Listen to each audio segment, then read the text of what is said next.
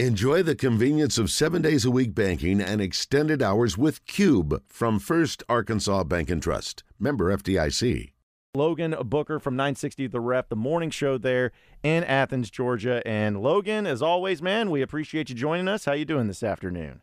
John, I'm doing great, man. Always good to hear from you. And I assume you're not calling to congratulate the uh, back-to-back football national championships. You'd rather talk about this basketball game with Bud Walton. Am I right? Yeah, we've moved on. We've all moved on. Wow. You know, congratulations to you back to back years. You guys deserve it. But uh, you know, it's a, it, we got to we got to be able to have some. You can't be good in everything. All right. So that's why Arkansas yeah. fans are here, uh, being excited about basketball right now, at least where it's going. So I just want to ask you, Logan.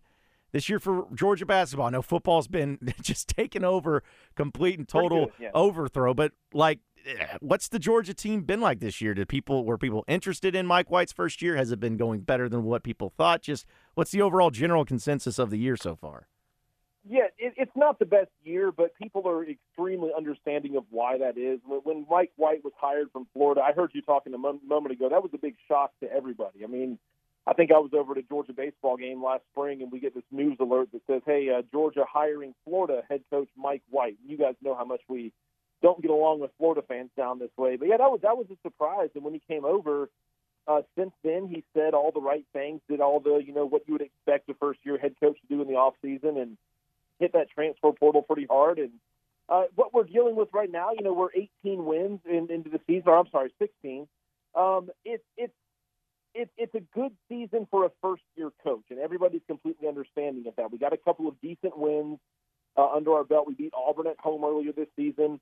Uh, got a couple of SEC wins, but coming off of what was a six-win season for Coach Crean's last year, uh, we use the term wilderness on our show a lot. That Georgia basketball has just been like stuck in the wilderness. It's not relevant. Uh, doesn't excite the fan base very much, and we desperately want to want to get out of there. But when he won uh, the, the the total amount of wins that Crean had before the SEC season even started, and now we've had a, got a few SEC wins under our belt. It is understanding, but the good teams are still beating Georgia handedly, uh, and Georgia's competing with the teams that they should compete with at this point. So. Uh, I guess the term I'm using is just understanding that this is a transition, and we're very excited about the future. But we are a team that has a lot of deficiencies right now, and I'll just cut to the chase. I expect a good night for Arkansas later on this evening. Also, with that, Logan, uh, it's hard to win games on the road. Georgia is taking on Arkansas on the road, but What's mm-hmm. been the mm-hmm. major dif- difference you've seen in this team at home and on the road? Because they've been a really good team at home. Yeah, the flat out effort. I mean, there were times last year in the last, the end of the Crean era where it just felt like the team didn't care. Uh, the, this team was is is it's full of heart. I know that sounds so cliche to say, but this team fights from buzzer to whistle to buzzer. Uh, they do play decent defense at times, but like you mentioned, Joe, is that you know, on the road is it's tough. I mean, Georgia has some really, really lopsided losses on the road. Uh, just got beat 108 to 59 at number one Alabama, which is you know understandable. Alabama's pretty darn good. Uh, what were they lost 94-73 at Auburn not that long ago, 70 to 41 at Tennessee. The good teams are really, really pummeling this Georgia team, and one thing that they really, really lack is size under the basket. So any team that has height they can stretch them out a little bit uh, in terms of just size and physicality under the basket. You're going to get the best of Georgia in that scenario. But yeah, the growth that I've seen truly has been just the effort given. Uh, it's a team that acts like they really want to be there. I, I think that the trajectory of the program is in the right direction, but uh, like I said, it's just it's just is what it is this year in terms of roster and what you're facing as uh, other SEC opponents. But uh, it really has grown a lot despite the record, no doubt about it. So with this team, Logan, if, if Arkansas, which they've had, had some up and, ups and downs themselves, but mm-hmm. if Georgia's going to come into Bud Walton Arena and get a big win, like what what is it that they do that they can maybe take advantage of at Arkansas? What's their strengths? What's kind of the thing that they got to rely on in order to have success? They can play fast, and when they get some momentum going in terms of playing quick, that Georgia's not really a half-court team. Like I said a moment ago, the size just lacks in terms of matchup. If the game gets slowed down, then Georgia really gets hurt and uh, out scheme sort of the matchups kind of go the opponent's favor. But Terry Roberts, are arguably our best player, uh, averages 14 points a game, leads the team there, but he is just really, really basketball savvy. Uh, Kario Oquendo, a guy that we all appreciate coming back. I mean, we had so many transfers, and naturally, that's the world we live in now. When you have a coaching change, a lot of uh, players will uh, go look for something better opportunity elsewhere. But Kario Oquendo uh, came back for this year, averaging 12.6 points a game. He's just really, really good, and and these guys are, are good together. They just don't have the the depth top to bottom. But yes, if Georgia were to win, I think Vegas has the thing at like 13 and a half points in favor of uh, Arkansas. I, I kind of see it right around there. But if Georgia were uh, to put you guys in a bad mood tonight, I think you have to play really fast basketball and uh, take advantage of that. I'm just not sure they're going to get that tonight, to be honest with you. You mentioned that uh, being the size difference that teams would have the advantage over Georgia, but got a couple of centers on the roster. What what is their role as far as how much they play and what they bring offensively?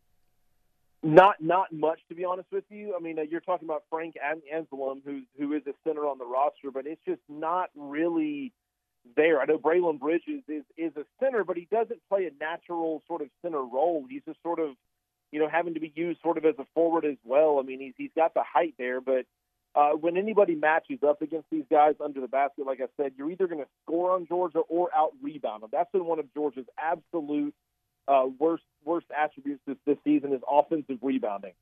Uh, if Georgia misses a shot, pretty darn good chance the opponent's going to get it and run down the court and uh, kind of beat beat them down the other way. But uh, it, it's just it's just a size thing. I mean, I know that uh, like I said, these guys are giving it their all, but if, if anybody has a big man, then that is absolutely Georgia's worst ingredient, unfortunately. So what what's kind of been the the fans' perspective here? Are they excited about the future of Mike White? Like what what's the ceiling for him? Just kind of how do you feel like uh, they can do in making it work there Georgia? Because I always felt like Georgia should have a decent basketball program. I know they've had struggles yeah. and it's tough to get to that point, but I mean, do people feel like Mike White can be the guy that makes it a little bit more consistent and get him back into the NCAA tournament a little bit more? Yeah, I, I think that like I said, he says the right things. He does the right things. We all like his energy he brings. But I'll say this: we also felt the same way when Tom Crean was hired. Uh, as you mentioned, uh, John, this, this, is a team that has only been to the Final Four one time in 1983. Uh, the last time we were in the tournament itself was 2015. I think we've been to the tournament four times uh, since the turn of the century. And, and you're right. When you think about Georgia, you think about you know the town of Athens and all the resources, the recruiting that we have in the state of Georgia. It should be a really good basketball program, but it's one of the biggest head scratchers that I think exists in all of SEC sports is how can Georgia not get it together uh, in basketball? Is it a facilities thing? Yeah, I mean they, they they lack. There's no doubt about that. But there's a lot of things in the works for a lot of facilities around here to upgrade and and get on that side of things. But but Georgia basketball just cannot seem to figure out how to be consistently good. Um, Mike White, are you going to be the guy that brings this? Like I said, the optimism is there, and the understanding is that this was not going to be the year this year. Uh, but yeah, next year the expectations will grow, and they'll grow even more the year after that. I think in an era that we're all kind of getting used to with the transfer portal and NIL and all this, that the resources are there. Uh, Georgia should be able to field a good team in short time, whether it's through the portal or, like I mentioned a moment ago, recruiting high school basketball in Georgia should come easy. Um, but yeah, it's it's it's we don't have callers calling and, and being upset whenever Georgia loses.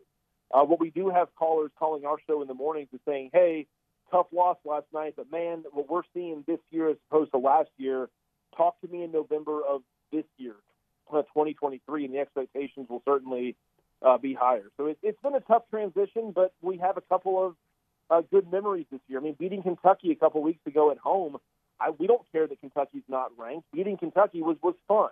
Uh, beating an a ranked Auburn back in January. I mean, it, it didn't define the season, but we're beating teams like that every once in a while just to show the progress. And and yeah, if we had the same conversation on your show next year, I think the frustration would be a little bit higher if the record were the same. But it really does feel like Georgia's in the right direction, no doubt.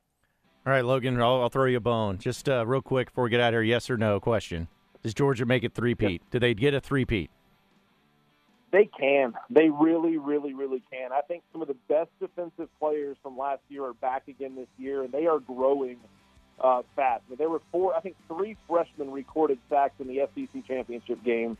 Uh, offensively, the big, big question right now is: Are you going to get the same quarterback play? I'll never understand why there are Stetson Bennett haters that existed out there, even in the Georgia fan base. The dude was awesome. Uh, but Georgia can do this. I'm not even sure if we had to spend more time going on like the top four or five teams that are Georgia's threat.